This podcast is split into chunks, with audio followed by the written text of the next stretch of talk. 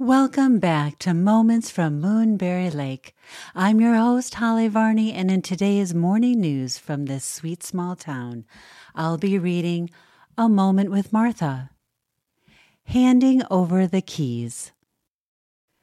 Because of car trouble, I've had to go without a car for the last couple weeks, and I'd be lying if I didn't admit that it's been a real eye opener and, dare I say, a glimpse into the future. If there is one moment that every senior dreads, it is the moment of handing over the keys and surrendering the independence of driving. We all know that fateful doomsday is inevitable, with some being more stubborn than others in their acceptance. It's similar to when the dentist tells you about a crack in your tooth and that there will be a crown in your future. Yet you respond, Oh, it feels just fine. Let's wait and see. Then you go home and decide maybe it's better to chew only on the other side of your mouth.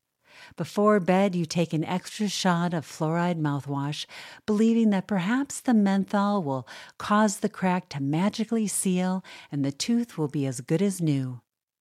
That same sort of magical thinking happens to folks of a certain age over the issue of driving.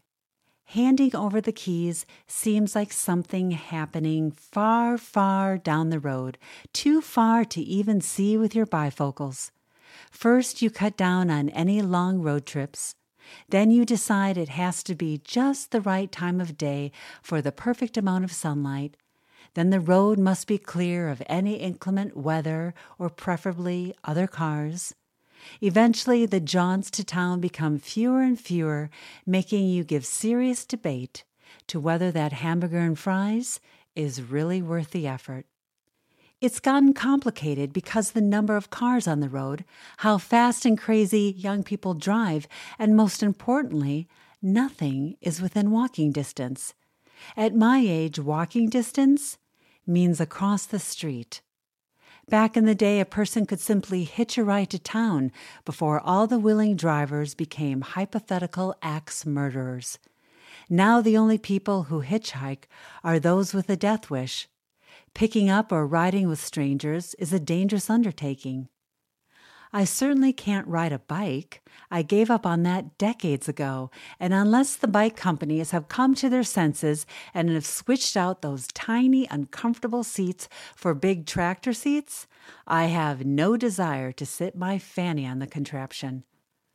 Golf carts seem the ideal compromise and gentle transition, but the government has yet to put in a lane for them on the highway, so they're no help in getting me to the doctor. My husband does not see the problem with not having readily available transportation. He is more than content to stay at home and forage like a raccoon. He mentioned that the biggest perk to eliminating the whim of getting in a car and going somewhere is the amount of money we've saved by me not going shopping. Sometimes I think he imagines me racing into the stores, waving my credit card over my head and shouting, Let me through! I've got to spend money! I believe he does a little magical thinking himself on how all the food and supplies in our cupboards actually gets there. I was feeling forlorn over my lack of freedom until I discovered that all my local stores and restaurants will deliver to my doorstep. Well, that right there was a game changer. My world opened back up, now I can sit in my pajamas like a princess and order whatever I desire, crave, or need through the computer or phone. There was a learning curve, of course. Instead of ordering one bottle of salad dressing, I ended up with 11.